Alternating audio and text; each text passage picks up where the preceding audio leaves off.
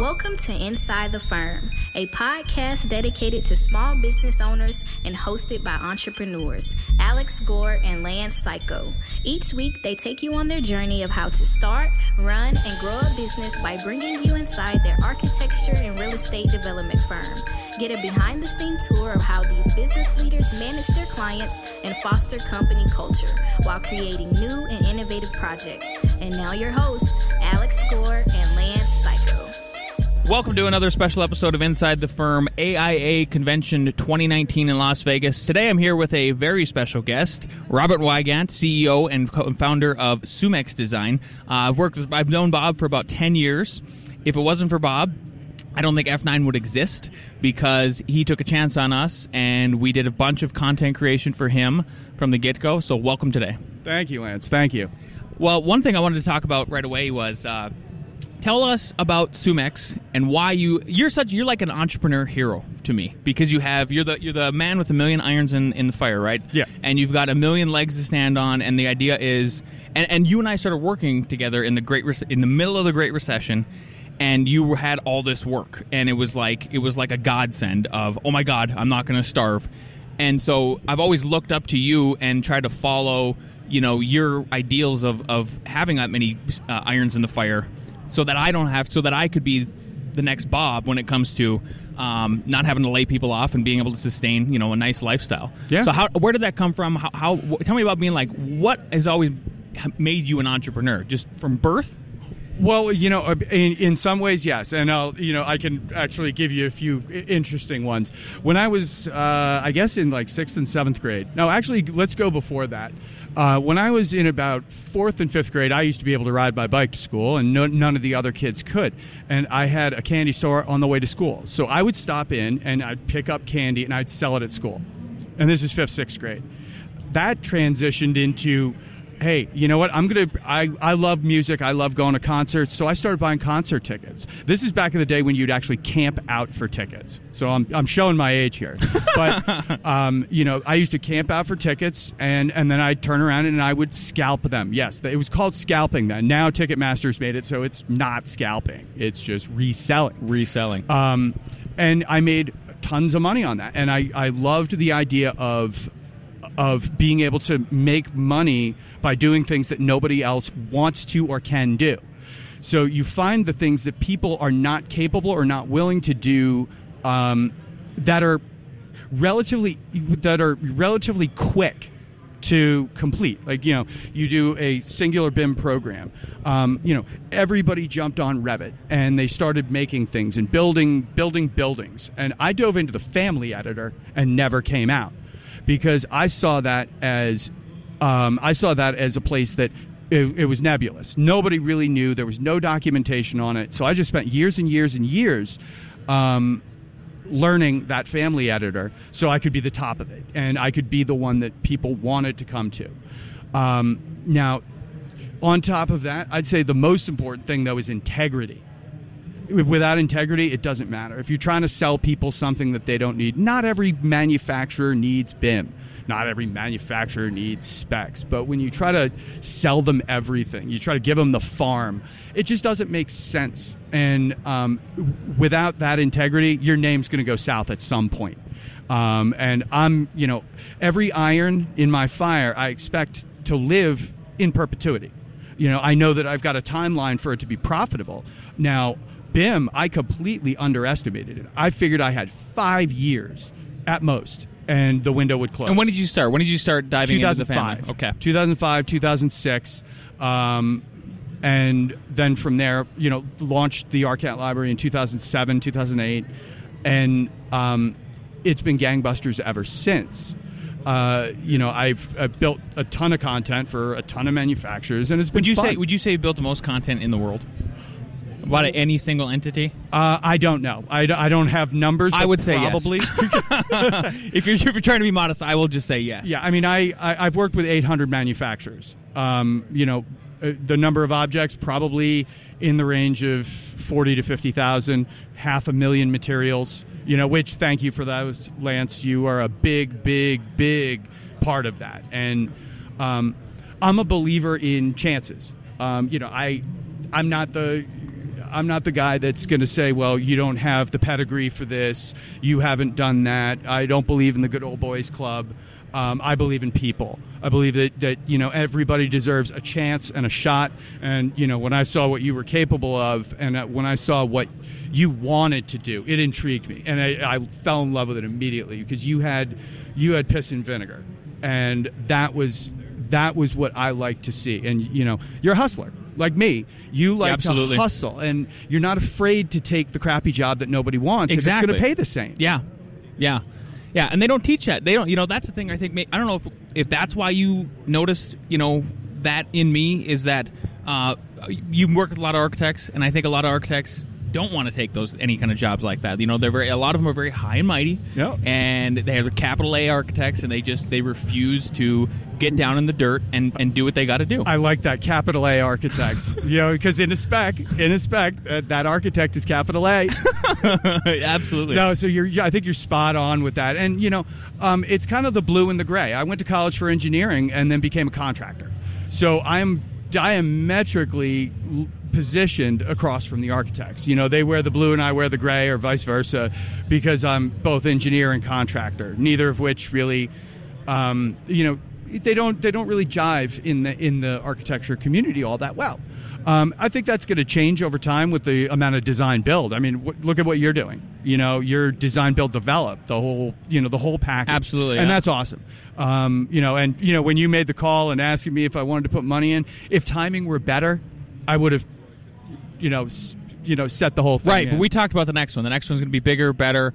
Uh, I would love to leverage your knowledge and talk about cost efficiencies. You know, things that you see, Yeah. materials. I think it'd be well, a great I'm, collaboration. I'm like full. I uh, you know, one of one of the things that's kind of a pet peeve is redundant effort.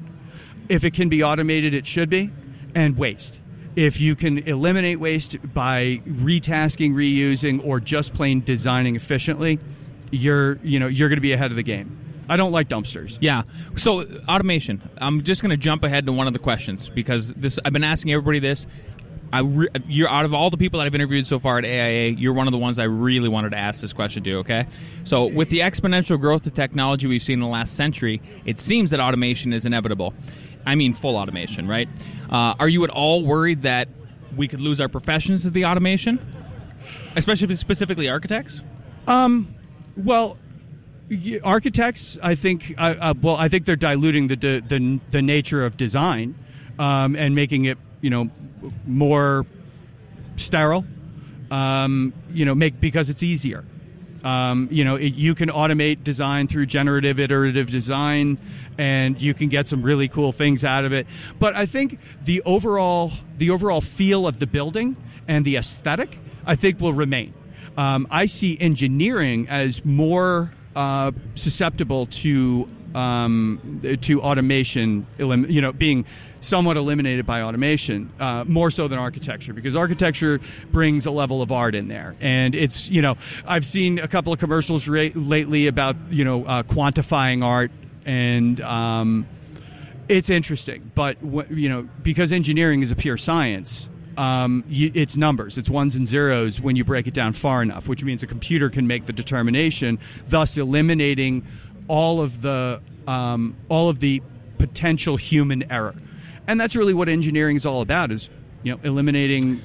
I'll be honest with you, man. If I could get it, if I could buy a plug-in, and it was X amount of dollar, I don't even know, you know, like a five-figure number, and I could replace my engineer who won't answer the phone, I would do it. Yeah, I don't blame you, and and you- Nobody has talked about engineers being automated on, on this podcast. that's because far. we're at AIA. Yeah, exactly. And I'm talking to a non-architect. Yeah, well, you know, you go to you know you go to an ASCE group or or an ASME. You know, you go to uh, ASHRAE, and yeah, you're good. People people are going to be talking about that because let's think about let's think about um, heating and cooling loads, calcs in this building.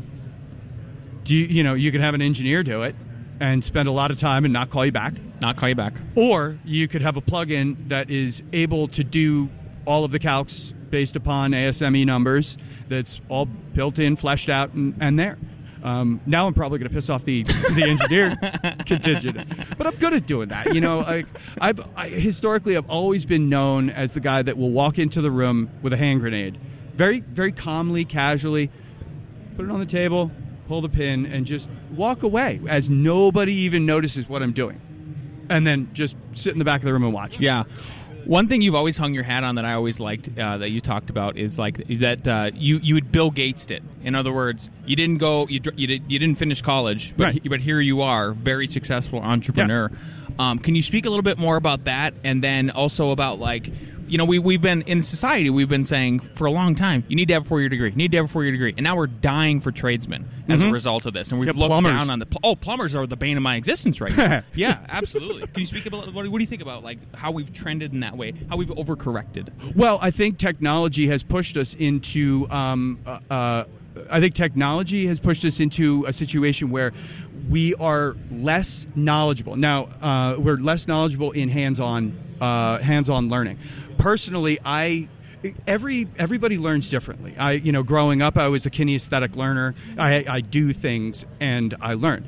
Um, I'm very much an autodidact. You you um, you give me something and I will figure it out one way or another. Not everybody's that way. I'm I'm kind of unique in in how I learn and how I do things, but. Um, I think that we have we have gotten away from I think we've gotten away from the trades and and what it's done is it has increased the value of the tradesmen themselves, which I think should have gone up in the first place.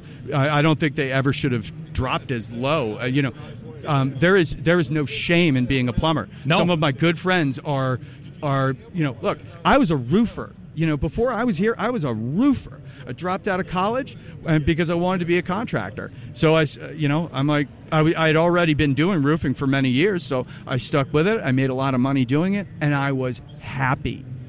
Um, I don't think I would have been a happy engineer.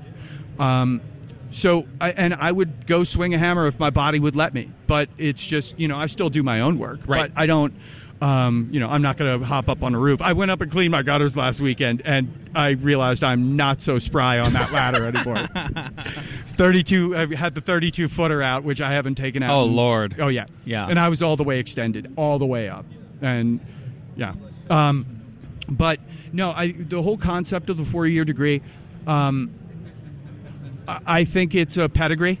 I think it's a piece of paper that you spend a lot of money for. That I think there are other ways to get, but it's not for everybody. Not everybody is going to be able to do it. You need a, a certain level of um, uh, gusto uh, of your of your own. You know, it's the same kind of person that can work remotely. If you can't work remotely without being watched, you're not going to be able to. You're not going to be able to sort of do this sort of learning on your own. Yeah. Um, but I, I think the whole concept of the four year degree is overrated. Um, I think, you know, uh, some of the greatest architects and engineers in the world never had a degree, Never had a went degree. to school, Yep. probably never got past sixth grade. Yeah. But nevertheless, it, they're brilliant. They were, they were brilliant minds and were able to share their information and their knowledge and their love and their passion uh, with others. And that's really, you know, that sh- collaboration and sharing, I think, is what makes people grow. Um, you know, because it it makes it easier to sort of you know fake it till you make it, if you will. Right. Because you know if you, when you don't have that four year degree, you have to do that. You Right. have to fake it. You- till yeah, you you're make it. forced. And what I did was I joined the EIEIO club, and I got some letters after my name. And after a few years, people nobody cared that um, nobody cared that I didn't have a four year degree. I don't lie about it. I'm you know very transparent. Well, that's why that's I that's why I was hoping you'd talk about it is because I, I appreciate your transparent. I've always appreciated your transparency about it. and You just embraced it and owned it. Yeah, no like fear, and just push forward. Yeah, look if you- if if you seem to have a an issue because I don't have a four year degree, that's fine. But I'll tell you, companies like Autodesk right behind us, they've dropped their requirement. Google has dropped their requirement. They don't require four year degrees. I mean, my brother is another example. He dropped out of Stevens Tech in New Jersey. Uh, he was, uh, you know, uh, uh, computer engineering back in 1990. Um, and he dropped out, uh, started his own company doing web development d- during the dot com boom. Um, lost everything in 2000 in September 11th because his he was in the J.P. Morgan building in New York City. Lost his entire everything was just wiped out. So instead of starting up a new firm, Microsoft had been scouting him, and they said, "We want you." No degree, you know, just experience and knowledge. And the more knowledge you can get everywhere you go, anywhere you go, um, the better you are going to be without that four year degree. Because I think that knowledge is more valuable than what you know about Hemingway. Or, although I love Hemingway, um, I don't think that knowledge is going to translate into, Right. into dollars. Yeah, yeah, I'd have to agree. I'd have to agree. If uh, you've started so many companies, um, one thing I would like you to talk about is if you if you could if you could go back in time. Oh, did you, do you know about my bagel place? No. Have you seen Roly Holers? no talk about Oh yeah, I just started up a bagel shop. Well, yeah, you're a, you're a bagel aficionado. I am. I, I love my bagel. I'm originally from New Jersey, Yeah. born and bred. Well, I was actually born in Mass, so I'm a Masshole, but also from New Jersey. Then moved to New Hampshire, so I'm like the triple threat. They all hate me up there. um, I'm from away, um, but I started a bagel shop because I've got legit bagels. I, Yeah. I can emulate the New York bagel in New Hampshire uh, without having to truck water up. Well, yeah, yeah, because I've always heard it's the water or something, right? If- Well, it, it, it is in the water, but it's not what people think. Um, honestly, so you have a storefront? not yet. Oh, okay. Um, but it's I'm- on the horizon. Yep. We're, well, we're playing with it. You know, right now it's a pet project. What's it going to be called? Roly Holers, Roly Holers. trademarked. Uh, I got I my love it. trademark from the USPTO the other day. Um, I love it. And uh, you know, so we're just playing around with it because because I want to have fun. You only go around this. Yep. You only go around this once, and it's something that I'm passionate about. It's something I love doing, and it's something that everybody in my house misses because we don't live in New Jersey anymore. Yeah. You know, our and the name actually came because all the bagels that we see in New Hampshire are just rolls with holes. Mm-hmm. So, That's hilarious. uh, so anyway, back to your question. Well, the question is, uh, so if you if you could give somebody else who, if there's anybody listening who's thinking about starting up a company, or they're right at that, or they or they have started it and they're in the first year or something, is there any big, is there like maybe a top three sets of mistakes that you have made that you would give advice to people of avoid this, do this instead? What are just some fundamental things that you think are, are important for starting something up? Well, the first thing is uh, the first thing is um, pricing, and uh, this was something that I taught you. Absolutely. was work in volume. You know, and this goes back to integrity. I, I'm not trying to. I'm not trying to pry every dollar out of every manufacturer that I talk to, because that's that that will get you a project today, but it will not get you residual work tomorrow. And when you keep your prices effective and, and, and you're not busting people's budgets, they're going to want to come back for you for more work. And you've got you've got an annuity client. So um, keep your pricing reasonable, you know, and and figure out what model will work for you to make money in volume. Not you know if you can in the same amount of time make the same amount of money, but you're doing more projects. It's the same amount of effort. And I, what I, I want to interject here with Bob's point is that, in my opinion, the key to that is you have to automate part of that process. Yes. You have to streamline it, and that's the only way you can get it to the point where it can be volume based. Well, and that's it. That's exactly it. And I had I worked with Revolution Design very early on to develop a set of Revit tools that allowed me to build content very, very, uh, very, very quickly. Thus, very, very inexpensively. Um, and I was able to pass that pass that instead of taking that money for myself, I passed it on to the manufacturers. That's why I've worked with 800 of them, not 80 of them or eight um, because I want to give them all a fair shake, and I don't like ripping people off because I don't like being ripped off. Right. Um, yeah, so the, I'd say the, the the number one thing is is watch your pricing. Don't try to you know don't try to corner the market. You know they, because that's you know there's capitalism. Bulls do well, bears do well, pigs get slaughtered. You know I, I think that's words to live by. yeah. Uh, so that's um, uh, that's one thing. Two, love what you do. If you're doing it for the money, stop doing it. You're you're not going to succeed because now you're going to try to drive that price up because you you know think that it's worth this and think that it's worth that. But if you don't love and you're not passionate about it, go to work for somebody else. Um, that's really the when you're starting up a company, it should be something that you're excited about and that you absolutely love to do. Um, wow. Is there a third?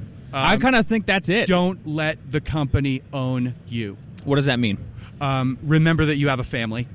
Remember that you have other responsibilities because um, because if you don't do that, then your ex family will own half of your company. That's a good point, and we won't get into any of that kind of stuff. But it's a good point, and I know exactly what he means by that. Um, for me, when that that part of it is you have to have discipline. Yeah. So you you need to be if you're not a morning person, become a morning person. I think that is so critical. Get up before everybody else gets up. It's quiet. You can you probably are. I'm the most productive from 5 a.m. to 7:30 a.m. Amen. I'm the same between 5:30 and 7 a.m. and from about 4 to 6 p.m. also because as I wind down, um, I, I just I don't know what it is, but something in my brain makes me very productive as I'm getting towards the end of the day, which really sucks because that's when my phone rings the most. Yeah. and that's when I, I got to the point where I started turning off my phone, the interruptions, turning yeah. off Slack, and just thinking. That's where I do my best. I do my best. Well, I do my best thinking first thing in the morning, and then I do my best production. I'm most I'm most efficient when I get into when I get into the late, very late afternoon. Um, I don't know. Maybe it's because I'm hungry. Yeah, it could be. Or there's a goal at the end of the day where you're like, okay, I'm I'm almost to the finish line, Right. so I'm going to sprint now. Yeah. It might be that. It might be that. Look, I Um, haven't I haven't really you know I haven't really deconstructed that one too much, but I, I've noticed it's just something that I noticed. Yeah. that uh, I get very very um, you know I- I'm super productive coming towards the end of the day. Those are beautiful pieces of. I think those are those are things you just live by. Absolutely, I would back that up. All, all three of those, 100. percent um, Okay, so I'm gonna I'm gonna ask you the last two questions that I've been asking everybody else. Um, 3D printing was expected to transform architecture and construction, but uptake of it has been slow. Once the technology has been adopted, how do you see architects adopting it, and will it usher back in the architect as master builder? Long yeah. pause. uh, I'm not buying any of that Okay. at all. Uh, I think 3D printing is great for rapid prototyping. I don't see it being anything more than making a fancy little model in the middle of the office, which is being replaced by things like Enscape and and and VR. Uh, anyway, so uh, no, uh, I think. Do you I, think buildings are just too complex in order for us to like make that happen? I mean, because like No, well, I just I don't see a reason for it. I mean, what what you know? First off, um, the polymers that we have, the polymers and resins, um, how how photo stable are they? We don't know. we don't know. Um, so it's going to take decades of. What about concrete printers? What do you think of that? I mean, honestly, you're giving me that look. I know that look, Bob. Well, okay, so gr- concrete flows by gravity, right? Right. Okay, so um, 3D printing works uh, by printing. You know, it, it so it, it's using more energy to print the concrete than it does to pour it down a chute. W- So we framed we framed our my my hesitation with the whole thing is I go look I'm I'm building a uh, 3.2 million dollar project right now. We framed everything in six weeks. Mhm. Sticks are sticks. Yeah. It is automated in a sense already. In like for hundred years, we've had the same kind of dimensional lumber. We've had the same kind of systems. The guys know what they're doing. You're already bringing a bunch of pre-fabricated pieces and then just putting it, Snapping them together. snapping them together. Like it's still very fast. Right. Um, I think I, I'm I'm I would I would only disagree with you in, in the sense that it's maybe maybe an architect can use it for a special piece of something. You know, at some point. I don't know. But it, I don't think we're talking whole buildings. They're just too complex. Yeah. You know, for us to. Yeah, and the whole- maybe you know your IKEA home will have some of the the connectors, and there may be parts, but um, honestly, I think CNC is Yeah. more relevant than 3D printing is. Yeah, yeah, yeah. That's a good point. Okay, last one. Uh, it's been 10 years since the Great Recession. We already talked about that. And it seems like we are due for another one. What is one piece of advice you would give to a small firm architect or business owner as we near the end of this business cycle? automate. Automate. That's the that you know figure out where figure out where your fat is, and figure out how and what it takes to automate, and be prepared for it. You don't need to flip the switch right away, but basically it's it's your you know it's your doomsday shelter, so that you don't need to shutter your doors. Learn from the mistakes that you may have experienced. You know, for older firms. The ones that did experience that recession, remember, learn from Don't it. forget. He who forgets is destined to remember. Yeah. Um, Eddie Vedder. Yeah. That's perfect. That's perfect.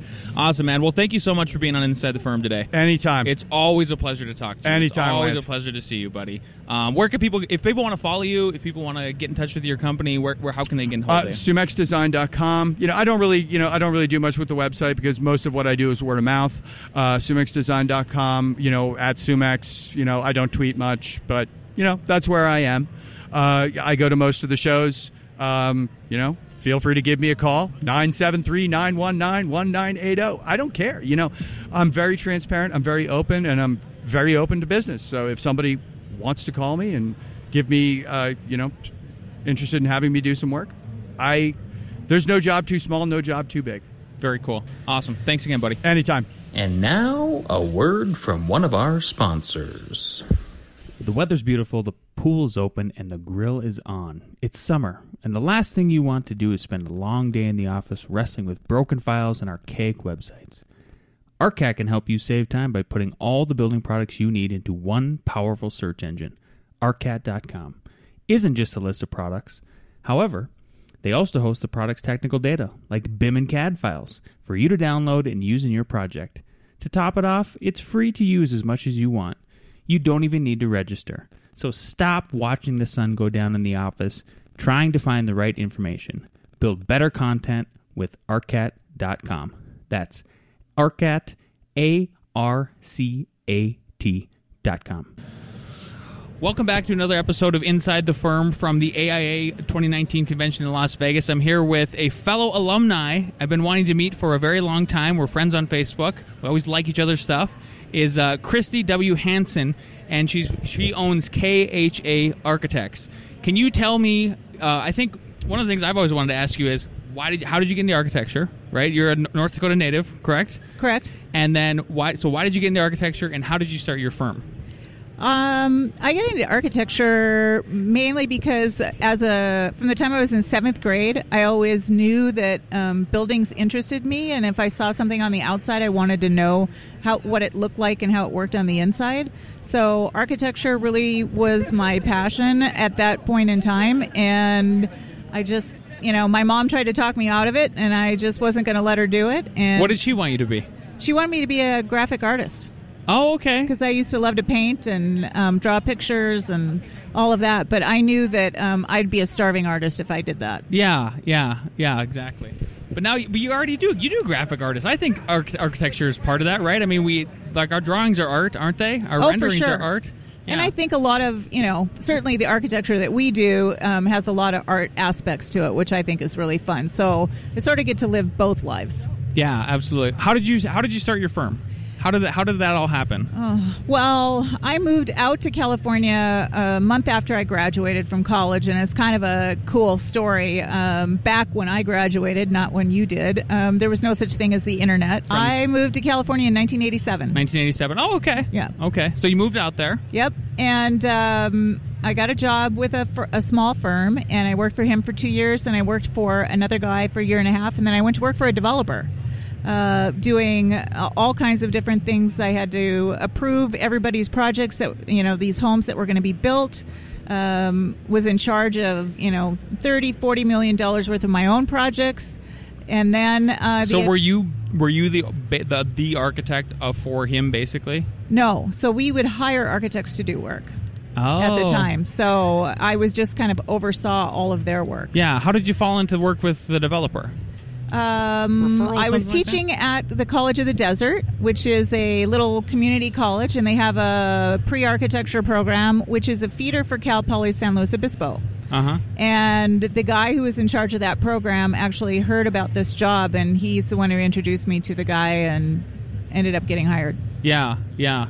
That's a lot of responsibility. It was, but it was fun, and I think it taught me number one how to talk to all kinds of different people because if you had to have a your project approved and we would go into our development meetings i had to have talked to the um, the civil engineer i had to talk to the uh, golf course guys i had to talk to all these different people ahead of time so that they would buy into my project at those meetings instead of you know coming up with excuses of why you shouldn't do it Yeah. Did it give you any better perspective as an architect seeing the development and the money side of things and how all of that leads up to I mean there's all of that kind of planning work, risk and everything else, you know, whereas cuz sometimes, you know, we'll get pulled into projects and we don't there's none of that really. I mean, yes, there's a budget, but like we don't see the struggle that happens and the where the pinch points occur. Yeah, I think um, it really gives you an overview of how an, a whole development is built and all the different pieces that were necessary in order for a lot to be built and um, the approvals that you have to go through at the city, which are you know similar but different than the ones that we do. I think individually as architects. Um, and certainly the money side of it was really um, quite interesting. And then also sort of understanding the goals of the overall development and what they want to be became an, an interesting aspect also. How long did you work for the developer then? Before before then finally then did you right after that pull the trigger on Well, I like to say that I got fired. Um, and Sometimes that's the best thing to happen to it people though. was right? the best thing Yeah. actually it was in fact if i could find the guy who made it happen i'd give him a hug now Yeah. um, but um, so it was a downturn early on in the 2000s and Early 2000s? early 2000s Dot com or boom? late late late 90s i Okay. think okay and uh, so my position was basically eliminated okay. and so i say i was fired but i wasn't but truly it was the best thing that could have ever happened to me because i really had no intention of ever starting my own company You're serious. i'm serious Wow. I wanted another developer job because I loved it so much. Yeah. But there were none to have. And so, um, but I had gotten my license. And so I was set. And then I had a lot of people calling me saying, Can you do this? Can you do that? And the next thing I knew, I was in business. That's amazing. So you just sort of fell into it and yeah. Yep. How many employees are you do you have now? There how big is your are eight of us, um, but we just brought in two interns from NDSU. Very cool. Yes. Yeah, you got after me for not Yeah. we're not going after those interns, but we're going to next spring for sure. Uh, okay. Uh, as long as, as, long as the You better. As long as the economy still keeps going the way it's got to go. Uh, that's a, that's amazing. That's a, that's how we started our firm too. Was we both got laid off. It was a great recession, and then we we we did it right. I always had the intent. Alex and I always had the intention of doing it. Oh, really? And we, like when we did the uh, uh, the post you know graduation like little get together party was on the top of the HoDo in downtown Fargo, and it was me and him and his family and my family were around, and they were, everybody's kind of joking like, oh yeah, Gore and Cayko they'll start their firm in ten years, and then all of a sudden we started it way before we wanted to. Um, and just kind of drank water from a fire hose. So, can you tell us any of those stories? Like, how about is there any? Is there any? Is there if somebody if somebody gets into a position like you did where you're just sort of you sort falling into it? Is there any lessons that you can remember that you could give somebody who's you know going to start their own firm from the beginning to not make any mistakes? You know, I mean, you're going to make mistakes, but like, is there some where you're just like, man, there was that one thing. If I could go back in time, I would do it differently. Um, I mean, I think that's hard, but I think the biggest thing that I would tell somebody is that be willing to risk it, you know, and don't be so set in your ways. And, you know, that like people very often will say to me, like when I'm talking to students and that kind of thing, what's your 10 year plan? Or what's your five year goals? And I said, quite frankly, if I had live my life by setting goals, I think I wouldn't be where I am now. Um, I'm more of a fly by the seat of the pants girl, and I'm sort of open to all kinds of opportunities. And when they come, you have to be willing to jump on them, even if they scare the crap out of you. And so be okay with being afraid is probably the biggest thing I think when you're starting your own company. And don't be afraid to ask people who are in the industry for help because I think we all want to help each other, right? Like I mean- like another architect. yeah, like Yeah. like if somebody said, "I don't know what to do," and in fact, I had a um, somebody who worked for me who has now started her own company, and she was she was worried about it, and I just said, "Look, it's going to be hard, and these are the challenges that you're going to have, but if you want to do it, now's the time, right?" Right. Better now than never, right? Right. Yeah, just jump into it. Yep. Exactly. That's awesome. Um, uh, how about this? Uh, what do you do? Could you give? Do you have any advice to share with somebody who's is a small firm and they just started out and they can't afford to hire anybody to do any marketing or anything for that? Like, is there any just some? What could they do on a shoestring budget? Was there anything that you did right away? I mean, you had a great network as it was. Yeah. You know. So is it something along those lines where like while you're with another firm, be building a network that you can go back to. Yeah, I mean, I think just get the word out that you have started your company, that you're willing to do anything to begin with, you know, to get your name known, um, make contacts, go to the Chamber of Commerce, meet people. Um, you know, wherever wherever you can do those things, I think within your community, and each of them I think are a little different. But it's it's really like I don't advertise. I haven't advertised. I mean, I put things in magazines basically because I want to support the magazines themselves. Mm-hmm. But all of our work is word of mouth. Word of mouth referrals, yeah. Yep. When you first started, was there any work you did turn down, or did you kind of just say, "No, I'm going to take it all until I feel comfortable and financially to say no"? Um, my prerequisite for doing any work, and I don't care if it was when I first started or now, is y- we have to have fun doing it, or I'm not interested. I love that. Yeah. Yeah. In fact, I literally have sat across the table from people and said, um, you know, I don't know that I'm a good match for you. And they're like, no, no, no, we promise we will be your most fun client. That's great. yeah. Yeah. And so it's like setting, it's setting them up to, to be successful, right? Yep. Yep.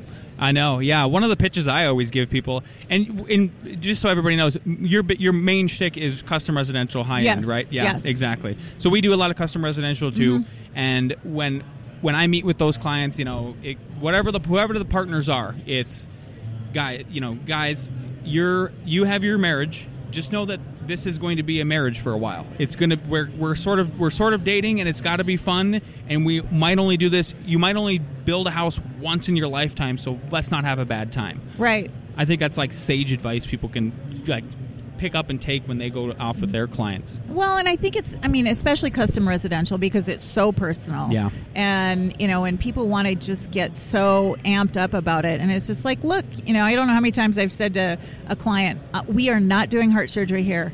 You know, whatever we're doing, it can be fixed or it can be, you know, we can change it or we can do whatever we want. You know, let's just not freak out about it. Yeah, and soften and soften the problem. Yeah. that's exactly what clients want at the end of the day too. Is Yeah. they just want to be. They are really looking to us to be reassure, to reassure them and Yeah. calm their nerves. This is because it could be the even if it's an addition, Yeah. it could be the biggest thing they ever build in their lives and one of the most stressful things. Right, like For sure. doing anything construction wise. I think there was there's some article that's been floating around like. You know, there's there's divorce, there's losing a spouse, there's building a house. You know, like those top three things that that that could be an issue.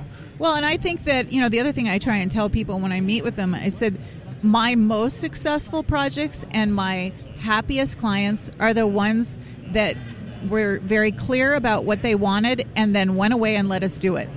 That's awesome. Yep. Yeah, very cool. So, speaking of having fun, mm-hmm. do you, how do you foster that in your firm for culture? Because at our firm, culture is everything. I mm-hmm. mean, I want people. I want, I want our employees, including Alex and ourselves, to go. Oh my God, it's Friday at five.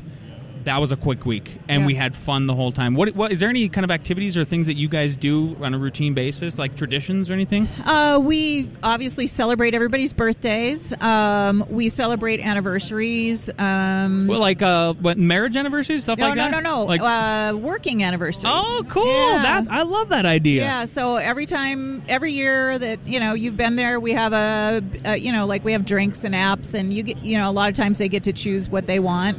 Their birthdays, we always bring in lunch for everybody and that kind of thing. And then you know a lot of Fridays we have um, beer thirty or wine forty or whatever we want to call it. yeah, yeah, yeah. Yeah. Very so I mean, other than that, I mean, we're so busy working, and I'm not sure that uh, we have time to even blink. Yeah, that's good. Yeah. Things are good right now, for sure. Yeah, every- Unbelievable. Everybody's eating really well right now. Yes. I'm, I'm very thankful for it too.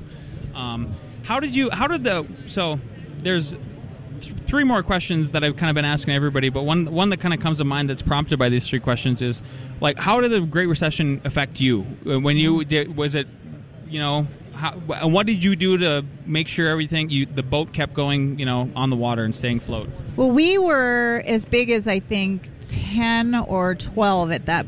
And um, I had two pretty senior people on my staff that I hung on to as long as I possibly could. And ultimately ended up having to let them go, which is the most horrible thing you have to do, I think, as a, as a, an employer for reasons that, that they can't control, right? Or you? Or you? Yeah. Yeah.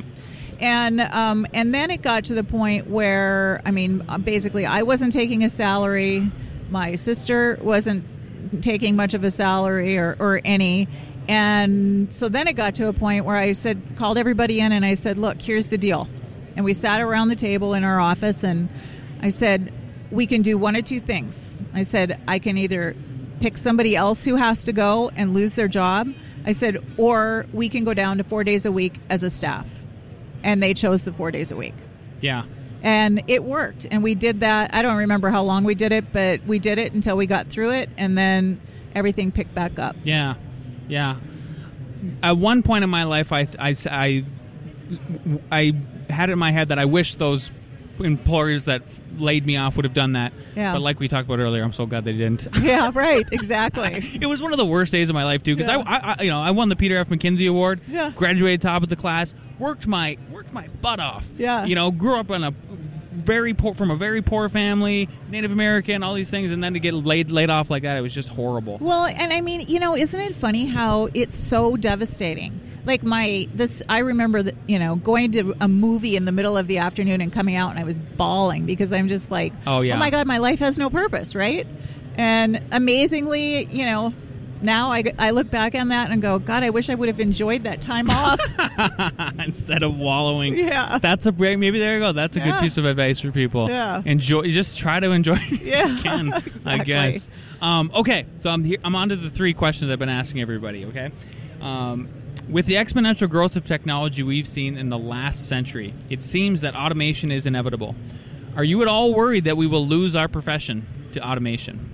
no, because somebody still has to program the stuff to do it. Yeah, I like that's a good answer. So Yeah. maybe we become programmer architects. Yeah. but I still think people are going to just want to be face to face too. Don't you think? Oh, for right. They want to have fun. Absolutely, and they want they want to feel connected to whatever they're doing. And you know, as much as we use Alexa and all that kind of stuff, the bottom line is is it's not personal.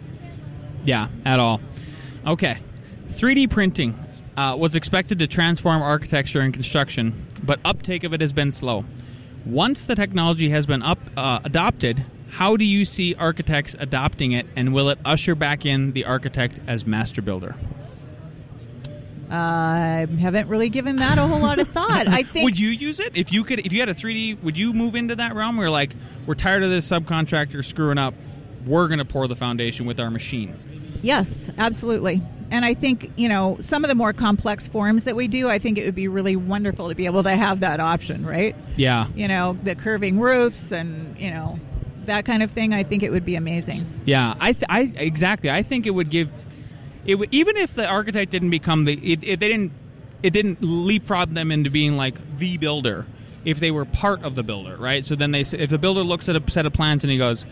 He's, I mean, he just kind of drools over like a big curvy, swervy something, and you're like, "Don't worry, we got it." You know, Yeah. we, we can take care of that. I think that would empower the architects. Well, and I think even from a standpoint of using it even as a greater tool, um, for instance, we can model it in the computer, you know, but you still need somebody to implement it in the way that you um, really envision it in reality. And, you know, you can fly through it, but if we could actually, you know, I know we can because we've done it recently, but 3D print the thing, hand it to them, and say, okay, now here is what we're looking for that we can officially build it out of Oh, wood or yeah. glass or I like that. whatever it is that we're going to do. Mm-hmm, So Yeah, I want it to happen. We, I, we, I do too. We're tech. We're tech people. Yeah. Um, okay, last one. It's been ten years since the Great Recession, and it seems like we are due for another one. Mm-hmm. What is one piece of advice you would give to small to a small firm architect or business owner as we near the end of this business cycle? save money, stash it away, put it into an account that you don't touch, so that you have it as a rainy day. Yeah, because then you were able to not do not take the salary right and keep Yeah. everybody going. And I really, I that's that's pretty profound that you did that. I think like for, that's very big of you as a and forward thinking as an owner, right? Of like, yeah, the, we I, that guy we last, right? I mean, if Yeah. you're the owner, that's how you should tackle it. Is like Right. I eat last, everybody else eats first. It's sort of if especially if you're especially if it's a small firm like ours. It's a family at the end of the day. Like you can't kind of get away from that. Those people, you know, you're working with them every single day. You probably see them sometimes more than like your spouse sometimes, right? In a week. Well, So- for sure I do because mine lives in Fargo. yeah, Yeah, exactly. Um, very cool. Well, thanks. Thank you so much for being on Inside the Firm today, Kristi. Well, you're welcome. I'm so glad I finally got to meet you. Likewise. Um, where can people follow you and uh, get in touch with or fo- f- f- find your work? Uh, KristiHanson.com is uh, our website, and um, I'm on Kristi W. Hanson, I think, on Instagram. Awesome. I Oh, think- Oh, last thing. Actually, last thing. Can you give us a little pitch about why is it so important to give back to your university, your all your alma mater? A little pitch because I could give you a big. I want to then that. give us a big one. Okay. Um, you know, I think the thing for me is that I recognize that NDSU was the foundation for setting me up to be a success later. And um, it took a while for me to realize that. But once I did and came back and started giving back, um, you become so much more fulfilled, I think, as a person when you're helping other young people be successful that, you know, maybe it would have helped me had I had the opportunity to have scholarships, that kind of thing. But I think even more than that, I actually get more out of the time that I um, spend at NDSU on the advisory board and then on the foundation board because I've met people like you, um, like other architects from around the country that are fellow NDSU alums who I've been able to learn from that I never otherwise would have had that opportunity. So um, I'm a firm believer also that um, whatever you give comes back tenfold. And so that's the first dollars I spend. So always give back to your alma mater. There you go. You heard it. You heard it here. Take take take that to heart. Give back, and don't try to don't expect anything. And it it it, it does come back. I'm a firm believer in that. You put Yeah. out there, and it comes back. Yes. Awesome. Thanks so much again. Thank you. yeah. And now, a word from one of our sponsors. Hey, everybody. If you are trying to learn Revit, I think you should learn from yours truly, Alex Gore and Lance Cayko. Uh, we have a website called RevitRocketship.com. We've been training university students, other professionals, our own staff for many, many, many years, and we made it available uh, online at RevitRocketship.com. And what's great about it is that it's broken down into five to seven minute chunks, plus or minus on some of them. Um, teaches you everything from families uh, to uh, a whole project base. And one of the differentiators, I think, there's actually two major ones. One is we're an actual firm, uh, F9productions.com, that does a lot of work. So we are implementing practices that are true. And what that means is that that we're modeling like it gets built. Uh, we're doing uh, our walls a little bit different. You'll you'll see in the videos of why we do it, but it actually works out in the end uh, to create a better model. We've uh, trained a lot of people, so this is not our first go around. And the other thing too is that you get our template. You give the actual you get the actual template that we use, hone, develop, and improve every year um, in that system. Uh, so it's for free. So if you were starting a residential prod- project, you'd start off on that. It'd have uh, everything set up the way that we like, the way that helps you uh, go faster, build cooler, cooler things, and, and be more awesome. So check that out, RevitRocketship.com.